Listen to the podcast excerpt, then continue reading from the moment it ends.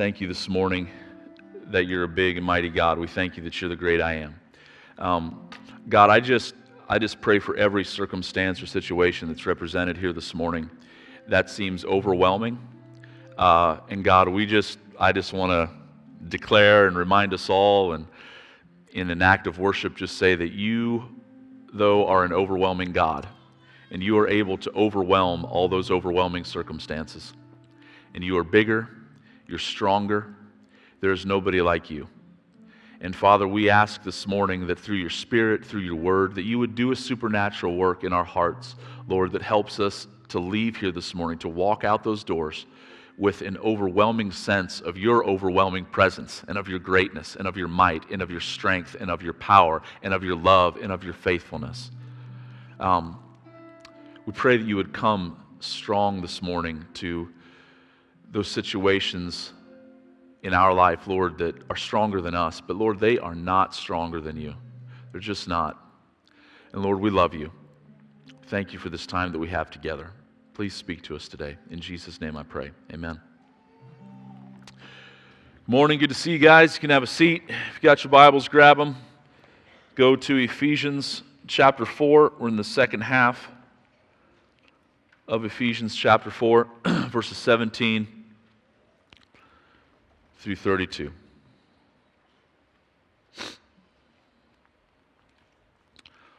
Paul says this in Ephesians chapter 4, starting in verse 17. Now, this I say and testify in the Lord that you must no longer walk as the Gentiles do, in the futility of their minds. They are darkened in their understanding because of the ignorance that is into them due to the hardness of heart. They have become callous and have given themselves up to sensuality, greedy to practice every kind of impurity. But that is not the way you learned Christ, assuming that you have heard about him and were taught him in him as the truth is in Jesus. To put off your old self, which belongs to your former manner of life and is corrupt through deceitful desires and to be renewed in the spirit of your minds, and to put on the new self, created after the likeness of God in true righteousness and holiness. Therefore, having put away falsehood, let each one of you speak the truth with his neighbor, for we are members of one another. Be angry and do not sin. Do not let the sun go down on your anger and give the devil and give no opportunity to the devil. Let the thief no longer steal, but rather let him labor, doing honest work with his own hands, so that he might have something to share with anyone in need. Let no corrupting talk come out of your mouths, but only such as is good for building up, as fits the occasion, that it may give grace to those who hear. And do not grieve the Holy Spirit of God, by whom you were sealed for the day of redemption. Let all bitterness and wrath and anger and clamor and slander be put away from you along with all malice.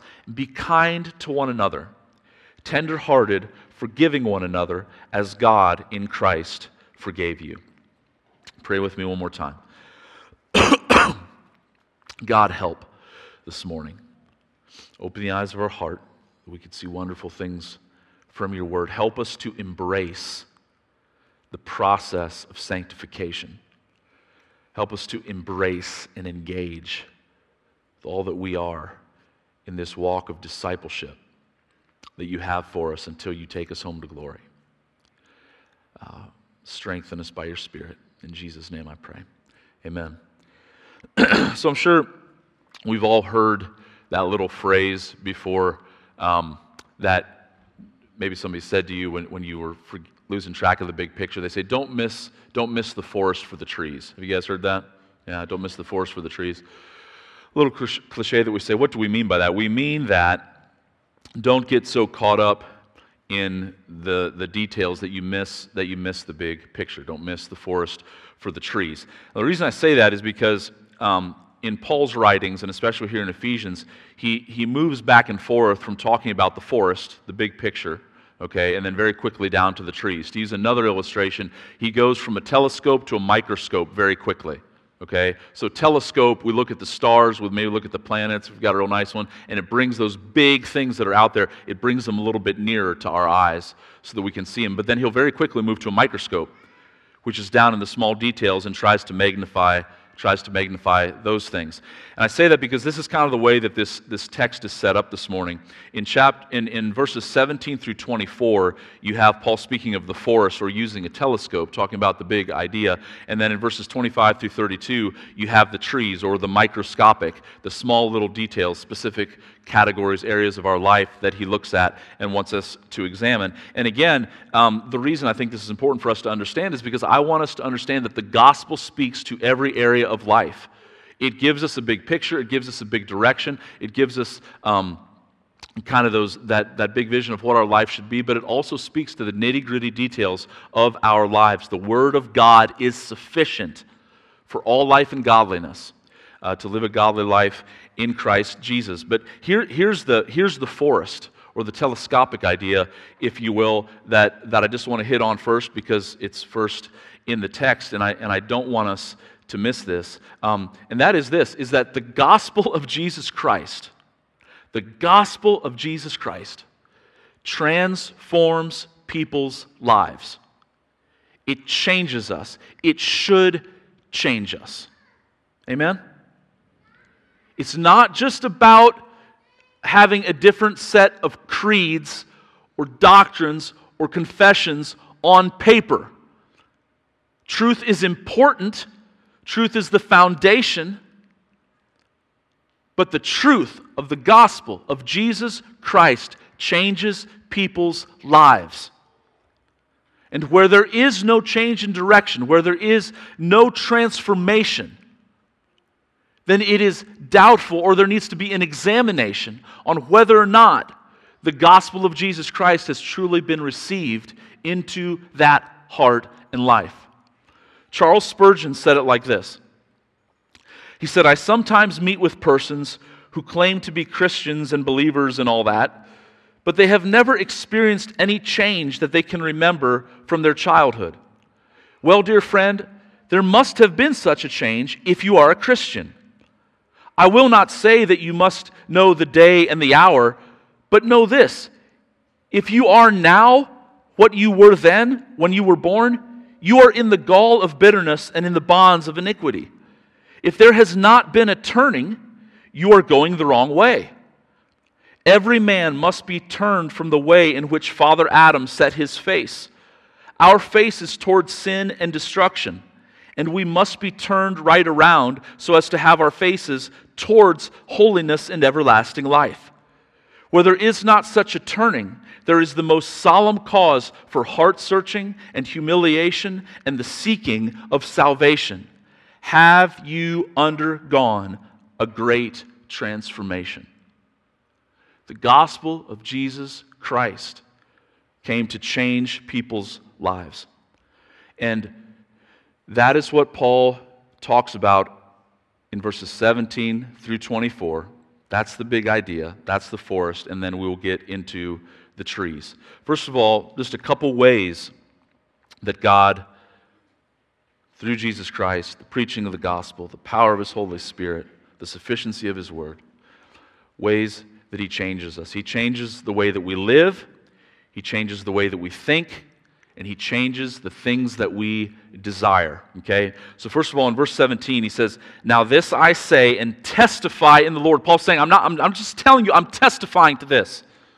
And again, Paul could testify to this. Why? Because he once was a hater of God, he once was a persecutor of the church.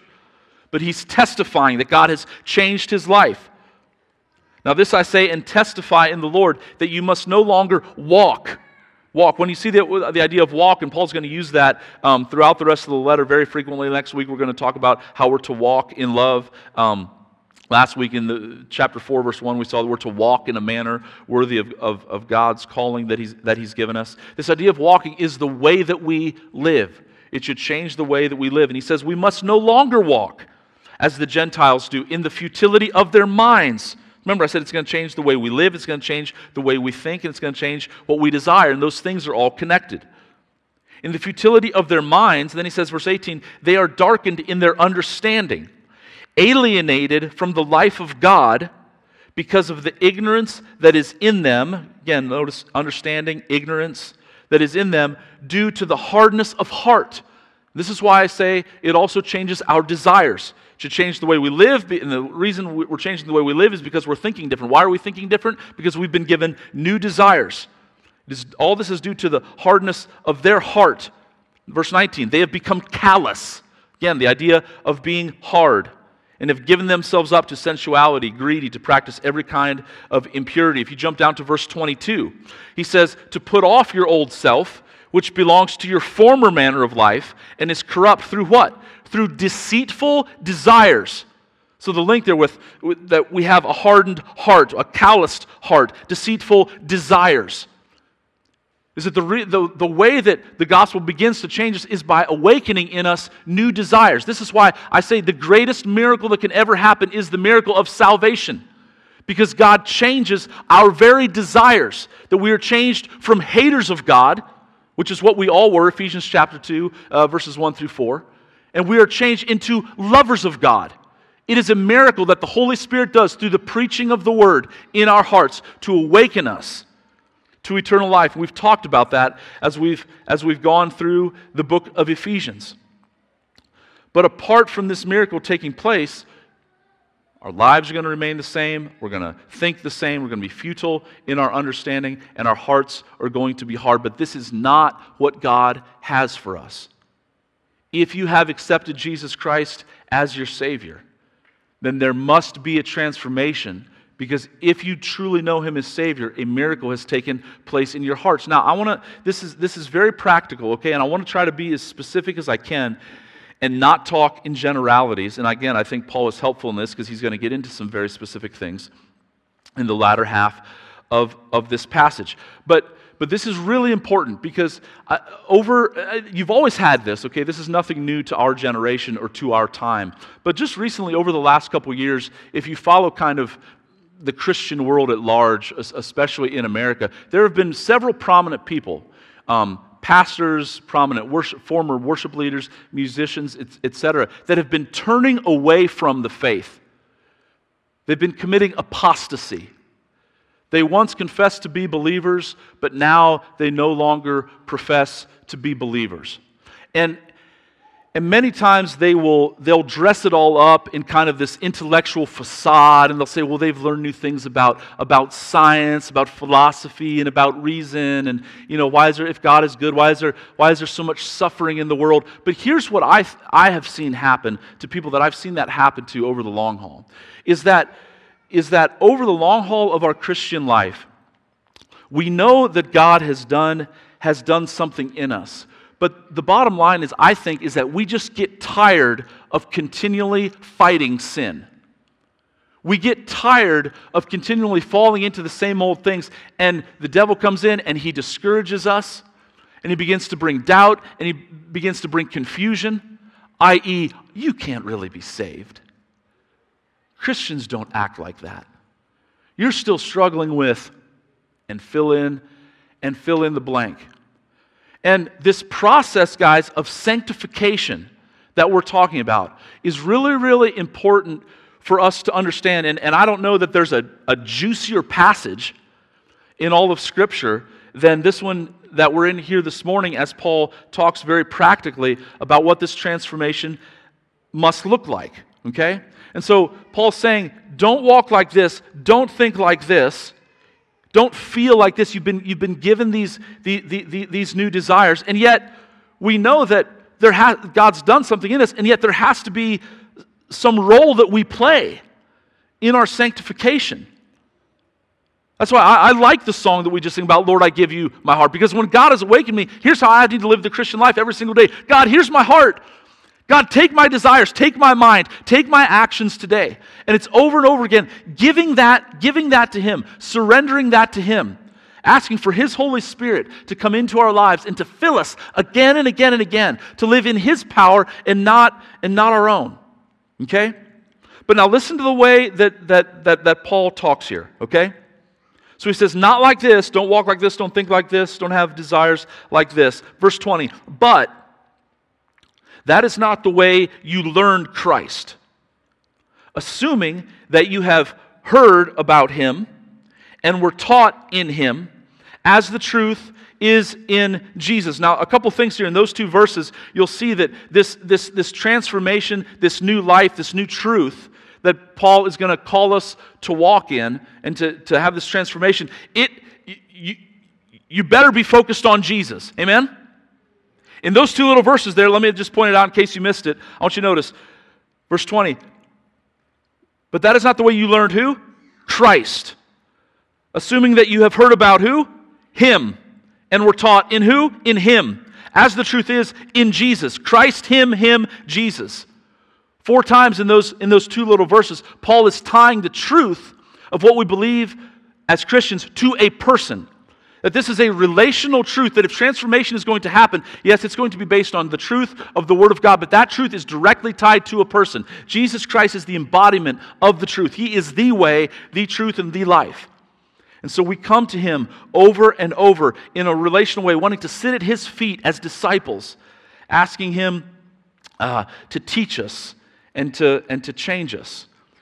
And he says here also, um, so verse, verse 22 and 23, to put off the old self, which belongs to your former manner of life, which is corrupt through deceitful desires. In verse 23, to be renewed in the spirit of your mind. What does that mean? to be renewed in the spirit of your mind. Think differently. Where before, in our former manner of life, it was futile. We were darkened in our understanding. But now, we are to think, we are to think differently. Well, how, what are we to think differently about? Verse 24. And to put on the new self created after the likeness of God in true righteousness and holiness. So let me stop here and sit in this and try to get us to understand the picture of what, of what Paul is explaining about this new life that we have in Christ so that we can practically walk in it and be overcomers. Is that as we've looked in Ephesians 1 through 3, okay, and as I've said already this morning, when you trust Jesus, he does, when he awakens you, to God's glory, to His beauty. And that miracle happens in your heart. It, it's supernatural. There's a new creation that happens in you, okay? That's why it says here, verse 24, this new self, created after the likeness of God in true righteousness and holiness. Where once you had desires for wickedness and unholiness, now you have been given desires, new creation, for righteousness and holiness. But I want you to, to hear how Paul talks here. And, and he, he, this happens all throughout the New Testament, and it can be very confusing, okay? And I want to try to um, explain this as best I can. Is that in Christ Jesus, you have been made new, but now every day you must choose to walk in that newness. Okay? So is it, I have been made new, or is it, I must put on this newness? The answer is yes. You with me? This is the way the Bible talks. Okay? The Bible always talks, He does not say, do this and then you will become this. That's the way we think about things. We think about things in terms of like, if I work hard and can make a lot of money, then I will become a millionaire. If I do this, then I will become this. It's not the way the Bible talks. The Bible says, You are this, now act like this. Are you with me? It's all about our identity in Christ. Let me read a, another parallel passage again. As we've been going through the book of Ephesians, Ephesians and Colossians, Paul says many of the same things just in slightly different ways, but he's not saying anything different. Listen to Colossians chapter 3. In fact, I think I might have even read this last week, but let's hit it again. Colossians chapter 3, verses 5 through 12. He says, Put to death, therefore, what is earthly in you sexual immorality, impurity, passion, evil desire, and covetousness, which is idolatry. On account of these, the wrath of God is coming. In these you too once walked when you were living in them. But now you must put them all away anger, wrath, malice, slander, and obscene talk from your mouth. Do not lie to one another. Now listen, seeing that you have, past tense, seeing that you have put off the old self with its practices and have put on the new self, which is being renewed in the knowledge after the image of its creator. But then, just skip one verse in verse 12, he says, Put on then, as God's chosen and holy ones, beloved, compassionate hearts, kindness, humility, meekness, and patience. Now, do you, do you hear what Paul does? Okay? He's saying, You have put this off, so put it off. You have put this on, so put it on. He's saying, Act like who you are. In Christ Jesus, you have been given a new identity. And the way that we live victoriously by faith is to day by day believe in who Christ has made us to be by grace. We are not earning it. It's that little phrase, I think Tim Keller is the one that said it, that the Christian life, it is not about performance based acceptance, but it is about acceptance based performance. Amen? Let me give you the illustration that Paul gives here.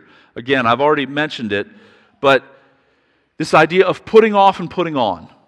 So it's the idea of, of clothes, okay, that we put off and that, and that we put on, okay?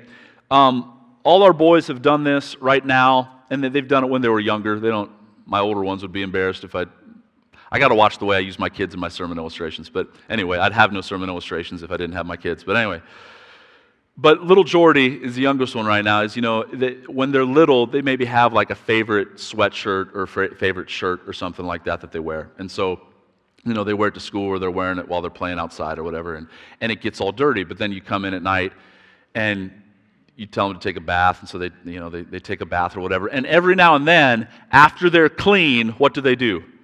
They want to put on that old shirt again. They want to put on that dirty shirt because because it's their favorite and that doesn't fly well with mama, okay? Why does God, I tell you, it's, there's a reason why God gave little boys mamas, because um, they would wear dirty clothes all day long. Uh, but but this is, this, is what, this is what Paul, it is kind of the imagery that Paul's telling us. He, he's saying, You've been made clean.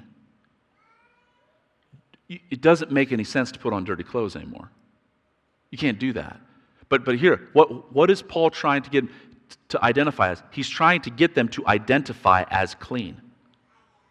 You've been made clean. Christ did that. You've been made clean. It does not make any sense to put on dirty clothes. Let me try to summarize it as best I can. Seeking to live a new life that is noticeably different from the world should be as natural as putting on a clean pair of clothes after a shower. Conversely, or on the flip side, professing that we have a new life in Christ, that we've been cleansed in Him, yet walking in the same way that the world does, should be as unnatural to us as putting on a pair of dirty clothes after we've been washed or we've been cleansed. You follow? This is who you are. Now act like it. Brother and sister, if you've been made clean in Christ this morning, Go live it. Stop putting on dirty clothes.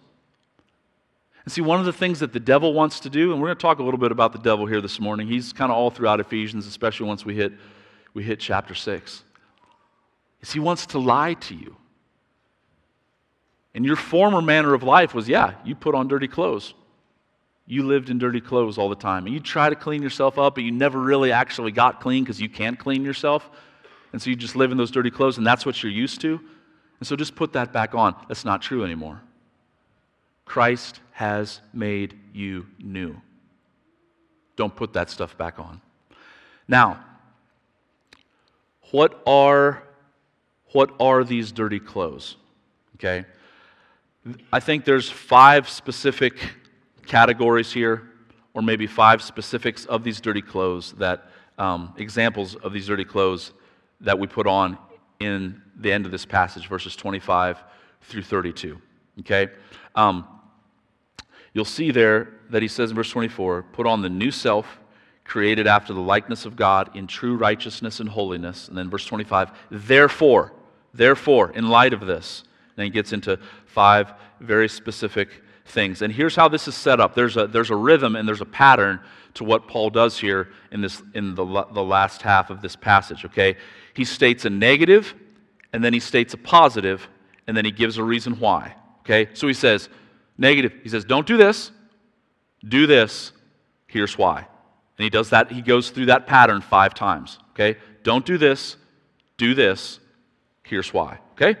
Here's the first one deceitful speech versus truthful speech.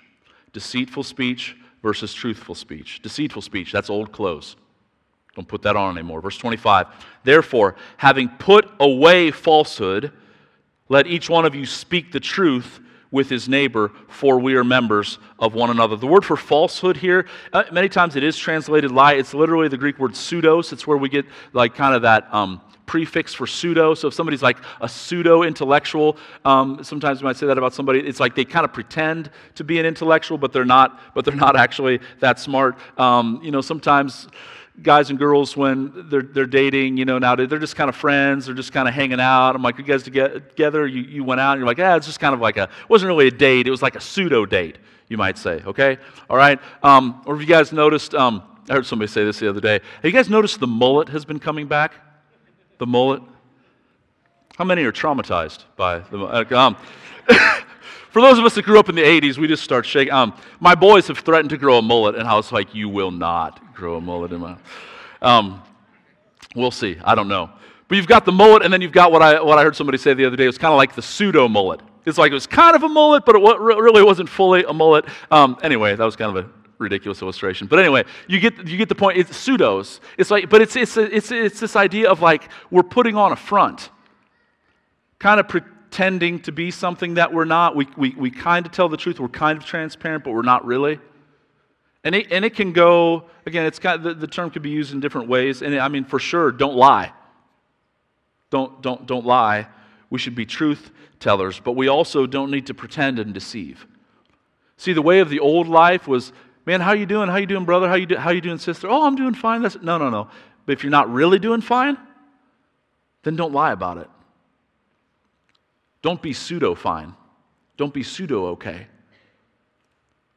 Because, and, and again, so don't do this, do this. Don't be a pseudo Christian. Be a truthful Christian. What's the reason why? For we are members of one another. Deep, intimate, long lasting relationships that are valuable and that change life don't happen through pseudo transparency, right? They happen through authentic transparency, living, living in the truth. So, the first thing Paul says, the first pair of old clothes we need to put away, the new clothes we need to put on, are the way that we talk, deceitful speech versus truthful speech. Secondly, the second pair of old clothes, righteous anger versus unrighteous anger. Righteous anger versus unrighteous anger. There is far more biblical text that would speak of not being angry. However, the Bible does give us a category for anger, and I think Paul has something very specific in mind here when you meditate upon the context and what he's talking about. But look at verse 26. He says, Be angry. What a weird command. Be angry. But he says, Be angry and do not sin, and do not let the sun go down on your anger. So, so the command here, the negative, is that we should not sin in our anger and we should not let the sun go down in our anger. But yet the positive command is that, that we should be angry. Well, what should we be angry about? Well, I think with all that Paul's talking about, about, about this old way of life, this new way of life, is guys, we should be angry at sin. We should be angry about sin in the world. It's not God's will. We should be angry about sin in our lives there is a sense in which we should be angry at it. Yet, I, and, and, and, quite honestly, again, I know this is just a very practical section, but I'm telling you, for some of you this morning, this is like, this is such a word for you. Okay? Because, because there has been a lot over the last year or two that has made Christians angry. Amen? There's been a lot that's made us angry. And yet, the Bible here gives us some very, very, very practical advice that I, I, don't know that you could find something that would be more practically timely for the, seasons that, for the season that we're in than this right here. He says, Be angry and do not let the sun go down on your anger. Verse, and, and, and why? Remember, there's always a why with these. And give, the de- and give no opportunity to the devil. I think some translations say that the devil may not have a foothold. So we should be angry at sin. Yet, if I could just make this as practical as I can, every night when you're laying in bed and you're thinking about all that's going on, or you're thinking about the injustices in the world, or maybe even thinking about the injustices that you've experienced in your own life, or that those that you love and are near to you have experienced, every night you need to let that go. Because he says what happens is the devil gets a foothold. And here's the thing if I could do a little bit of a very quick deep dive on, on anger, anger comes down to control. Is the reason that we get angry is because we can't control somebody. So if you think about the last time you've gotten angry, the person probably wasn't doing or responding to you the way you wanted them to. And so, because they weren't just doing exactly what you told them in a calm way, now you're going to get angry. And you're, and you're maybe going to yell or it's going to come across in your face, whatever that might look like. But you're going to get angry now to try to get them to do what you want them to do. Okay? And again, sometimes we get angry with people we haven't even met, people we don't even know, people in government positions or whatever. Um, but here's the thing the reason we're doing that is for control. Listen, I know you guys know this. God is in control. God's in control. And that's why when we fall asleep at night, we need to remind ourselves I don't need to be angry about this because I don't need to control this because I'm not God. And He's got it. It's all in my Father's hands. And again, it's a big why. This is a big motivator that Paul mentions here. Because when we don't, when we go to bed with that anger, and then we, we carry that anger into the next day, and then the next day, more stuff happens that makes us angry. And then we go to bed with that and the things from the day before, and then the next day, it, and what happens? The devil gains an opportunity. He gains a foothold in your life. And that may be you this morning. You might be sitting here, and the devil has a huge stronghold in your life because you've been hanging on to anger and to control. Here's what I would say number one, I understand. I understand why that happens. I've had that happen in my life. I, I can, that's something I continually have to battle in my life. I understand it, but I want to tell you something. There's no excuse to hang on to it. Through the gospel, Jesus Christ has set you free from that. He set you free from having to be in control. In fact, if I can just be really honest, I, I, I know I shared this, I don't know, a couple months ago. Um, and, and again, just I just giving you a little window here, just into my own Christian walk, I guess. Um, in my own Christian life, I'm a disciple like everybody else, and I'm just trying to follow Jesus. I'm just trying to follow him every day. But I've had the last month or two have been frustrating. okay, at different times. And one of the things that has so helped me has been the first confession of the Heidelberg Catechism, or the question and answer. And I've just been working on memorizing it. And I'm just, again, I'm, I'm not trying to sound super spiritual. I'm, telling, I'm not super spiritual. It's because I struggle with anger and frustration and with trust. But I cannot tell you how many times I've woken up in the morning and I've just had to quote this to myself over and over before I was ready to face the day. Or how many times I've laid on my bed at night as I was going to bed, and just in order to go to sleep at peace, I've just quoted this over and over and over. First question says this, says, What is your only comfort in life and in death? Answer, that I am not my own, but I belong body and soul in life and in death to my faithful Savior, Jesus Christ. He has fully paid for all my sins with his precious blood and has set me free from the tyranny of the devil. He watches over me in such a way that not a hair can fall from my head apart from the will of my Father in heaven. In fact, all things must work together for my salvation.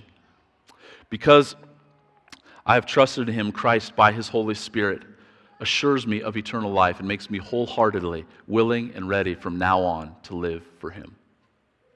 I've just, I've had to memorize that. And I've had to say it to myself over and over and over. And if I, and I know we didn't use the word control in there, but for me, what it does is I belong to Jesus Christ. Body and soul, life and death. He's got it. And again, I'm a pastor. I know this, but I still need to remind myself. Amen? Deceitful speech versus truthful speech, righteous anger versus unrighteous anger. Another very practical one, verse 28 giving versus taking. Are you a giver or are you a taker? Are you a contributor, contributor or are you a consumer? Verse 28 Let the thief no longer steal, but rather let him labor, doing honest work with his own hands, so that he may have something to share with anyone in need. There's a lot, listen, Don't just think thievery here like robbing a bank or going into the grocery store and like, you know, taking a candy bar, sticking it, you know, I don't know, everybody wears a jacket or something. That's what that was. Anyway, but that, that like, I, can I just shoot straight with you? There's a lot of thievery that goes on in Holmes County. A lot. People ripping each other off. Anybody want to say amen? It's true. There's a lot of thievery that goes on. Don't be a thief. Don't be a taker. He says here, do honest work with your own hands. Doesn't mean you have to have a blue collar job. Okay? If you've got a white collar job, that's fine. But do it honestly. And why? Again, there's always a why. Don't do this, do this. What's the why? So that you may have something to share with anyone in need. Is that we do our work not just to get stuff for ourselves. Doing hoarding things for yourself, those are the old clothes. That's the old way of life. Those are the dirty things that we put off.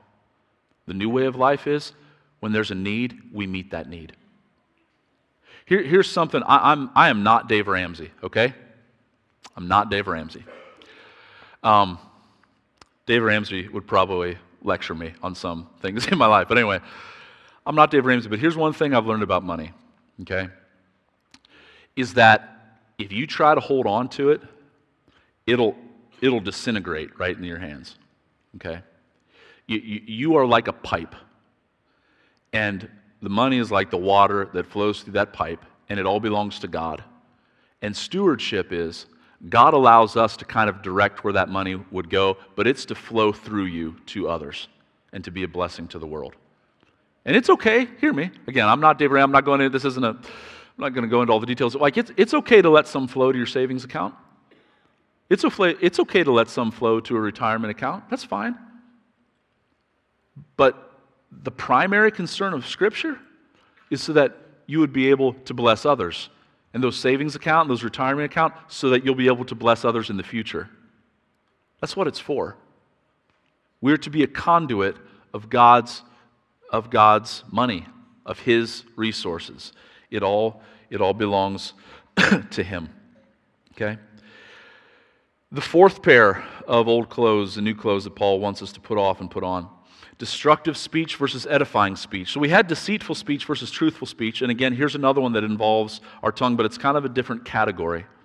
Verse 29. I love this is man, uh, if listen, if you would just for, for many here this morning, if you will just embrace verse 29, it'll completely change your whole life.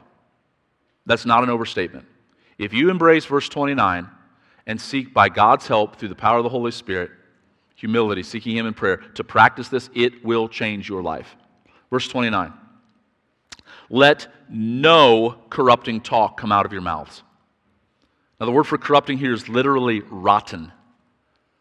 Things that tear people down. Why do I say tear people down? Because he contrasts that. Let no corrupting talk come out of your mouths, rotten talk, but only such as is good for what? For building others up for building them up. As fits the occasion. And then listen here. Here's, this is part of the reason why. He has another one. That it may give grace to those who hear.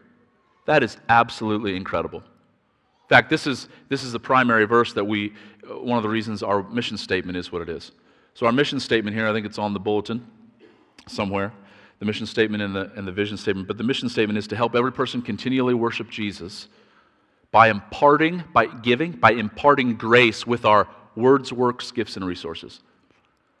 And the one that's listed first there, in my opinion, is mo- most important. Is that every single person that you come in contact with every single day, you have an opportunity to either tear them down or to build them up. You're like, oh man, they don't deserve it. Then you don't understand grace. He's talking about imparting grace to them. Grace is unmerited favor. There's not really anything good to say about that person. I know they don't deserve it, but speak the truth as it is in Jesus. Is that Jesus loves them. Tell them that they are loved. Tell them that you care for them. Impart grace to them with your words. Proverbs 12, 18. Listen to this beautiful little verse. Proverbs 12, 18. There is one whose rash words are like sword thrusts, but the tongue of the wise brings healing. There is one whose rash words, those rotten words, corrupting words, are like sword thrusts, but the tongue of the wise brings healing. Again, Colossians chapter 4 verse 6, let your speech always be gracious as though seasoned with salt, so that you may know how you ought to answer each person. Me and the interns were eating lunch on Friday. I will not mention which brand of potato chips this was, but my potato chips had no salt on them. None. I, out of I think, a little bag. I had my little bag, and I opened my bag, and, I, and it was just a, there was no salt on those potato chips at all. They did not taste good. And I didn't want to eat them. Paul says, Let your speech be gracious as though seasoned with salt. If there's no grace in your speech, folks, people aren't going to want to listen to what you have to say. And this doesn't mean being a people pleaser. This doesn't mean just going around telling people what they want to hear. No, not at all.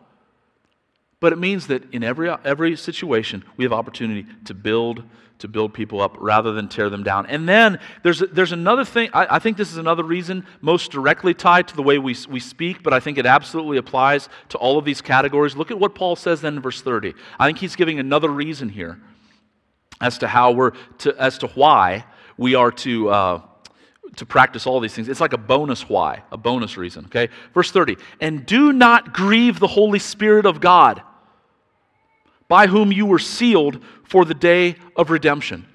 What happens when we do let corrupting speech come out of our mouth? What happens when we are takers rather than givers? What happens when we do sit in unrighteous anger? What happens when we do tell lies rather than live in the light and in the, and in the truth? We grieve the Holy Spirit of God. And notice how this, this kind of tension that he sets up here. He says, By whom you were sealed for the day of redemption. So he mentioned that back in chapter 1, verses 13 and 14. That having believed, we were sealed with the promised Holy Spirit, who is a promise guaranteeing our inheritance until the redemption of those who are God's possession. But notice here, he's like, you can grieve him. He's not going to leave you, but you can grieve him. And if you if you live in these old clothes, if you continually put these old clothes on over and over and over again, it grieves the Holy Spirit. And listen, this happens all, listen, this is so practical. The Bible is awesome. Amen.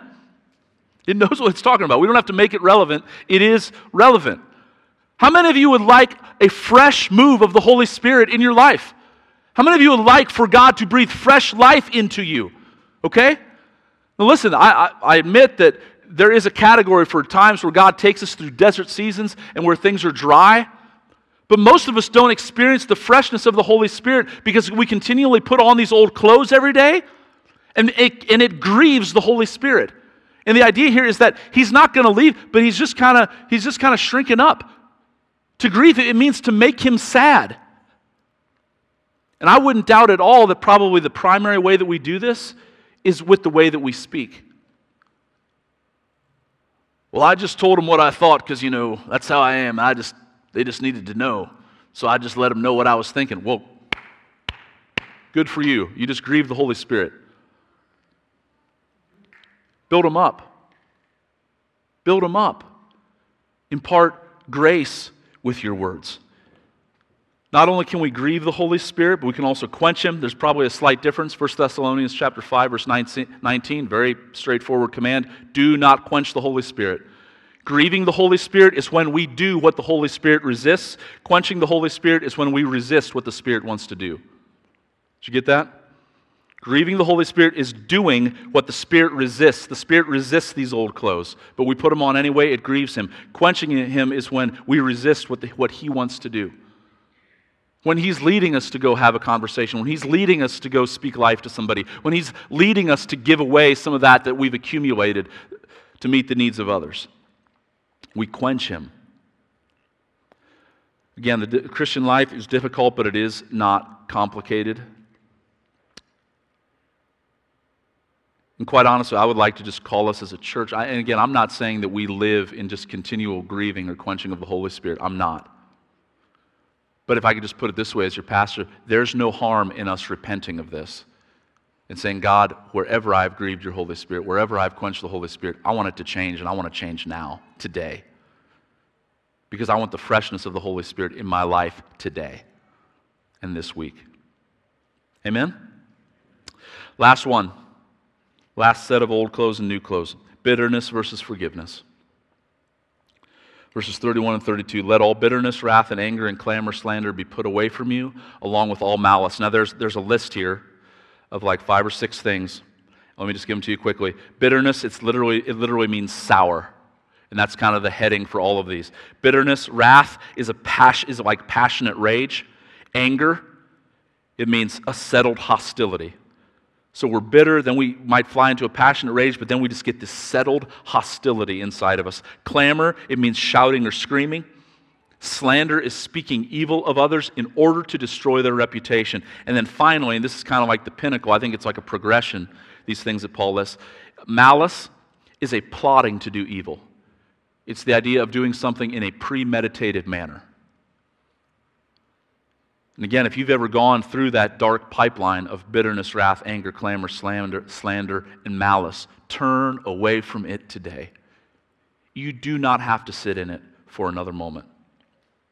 That's what we should not do. What should we do? Verse 32 Be kind, tenderhearted. And notice all the way back at the beginning the, the contrast here between being tenderhearted as opposed to being hard hearted, which is, was our old way of life back in verse 18. We're to be kind, we're to be tenderhearted, forgiving one another. And then here's the reason why. Again, the negative, the positive, and then the why. Because Christ forgave you. Because Christ forgave you. That's why. Worship team, you can come up and we're going to begin to close. You know, along with that, um, this idea of of forgiveness here instead of bitterness. Um, I don't know how I missed this for so many years. I may have shared it with you before, but it just keeps coming back up over and over in my life. Is when Jesus taught the disciples to pray the Lord's Prayer. He says, When you pray, then pray like this Our Father in heaven, hallowed be your name, your kingdom come, your will be done on earth as it is in heaven. Give us this day our daily bread. And you know what's next? And forgive our debts as we have forgiven our debtors. But then here's, where, here, here's the kicker and lead us not into temptation, but deliver us from evil. And then we usually just end the prayer. But the very next verse, after he says, Lead us not into temptation, but deliver us from evil, says, For if you forgive others their trespasses, your heavenly Father will also forgive you. But if you do not forgive others their trespasses, neither will your Father in heaven forgive you. So th- this Matthew makes a sandwich here. He talks about forgiveness, forgiving our debts, and then leading us not into temptation, delivering us from evil, and then he talks about forgiveness again. What is the evil that we're to not be led into? Unforgiveness. Unforgiveness is a great evil, and it, it's the same idea as what Paul said about anger here. That if we allow it to sit, the devil will gain a foothold in our lives. We should not, not be led into it. Um, I want to try to do my best, if I can, just in closing here, to obey this passage. Sorry, guys, I probably called you up a little too early. Nate, why don't you strum a little bit for us as we close? you, you don't have to bow your heads, you don't have to close your eyes, but you can if you want. And I just want to read all the things that just this book, Ephesians, says so far. I probably won't hit all of them, but especially in chapters 1 through 3. I want to remind you of who you are in Christ.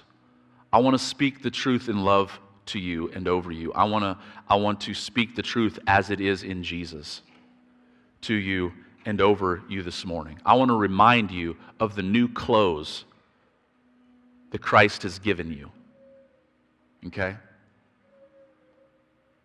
And then, in light of that, I want you to stop putting on those old clothes. But just listen, okay? And I hope that this imparts grace to you. But in Christ Jesus, you have been blessed with every spiritual blessing in the heavenly realms in Christ. He chose you in Him before the foundation of the world, and He's called you to be holy and blameless in His sight. He adopted you into His family just because He wanted to, just because it pleased Him, because He loved you.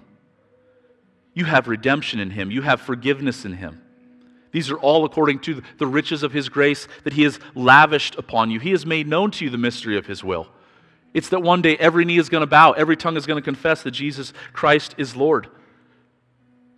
He is working all things together for good in your life. Whether you see it or not, you have been sealed with the promised Holy Spirit. God is your Father. Jesus is your older brother. He has opened the eyes of your heart, and He will continue to do so as you ask Him for it.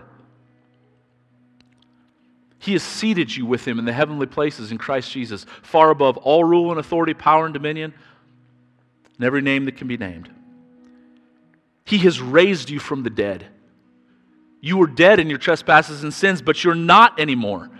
He has shown you rich mercy. He has made you alive. It is by grace that you've been saved through faith. It's not of you.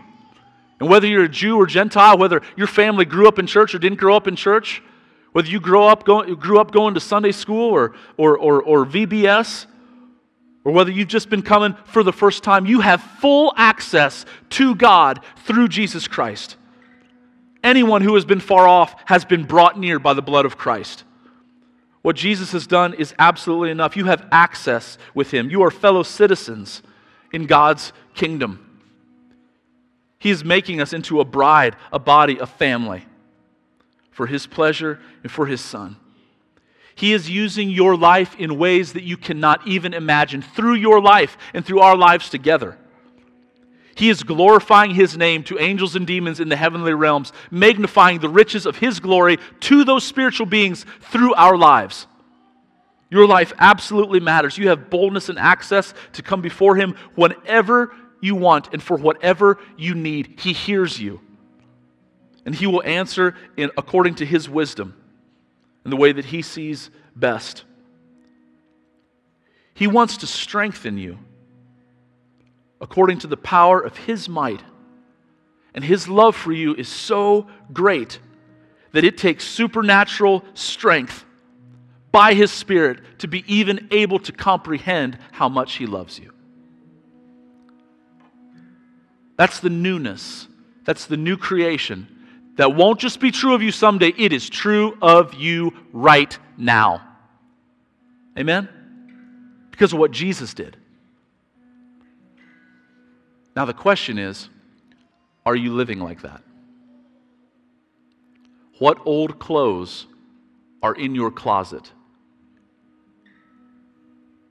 And I'm telling you, you do not have to put them on. Father, I pray that you would please help us as a church to live according to who you've made us to be. I pray that right now, Lord, that your Holy Spirit would search our hearts. And that whatever the old clothes are, Lord, that we specifically tend to put on, whether it's lies or taking or tearing down or unforgiveness, bitterness, whatever it is, I pray we put it aside and choose in Christ never to put it on again. We thank you for calling us to be holy. In Jesus' name, amen. You guys stand with me.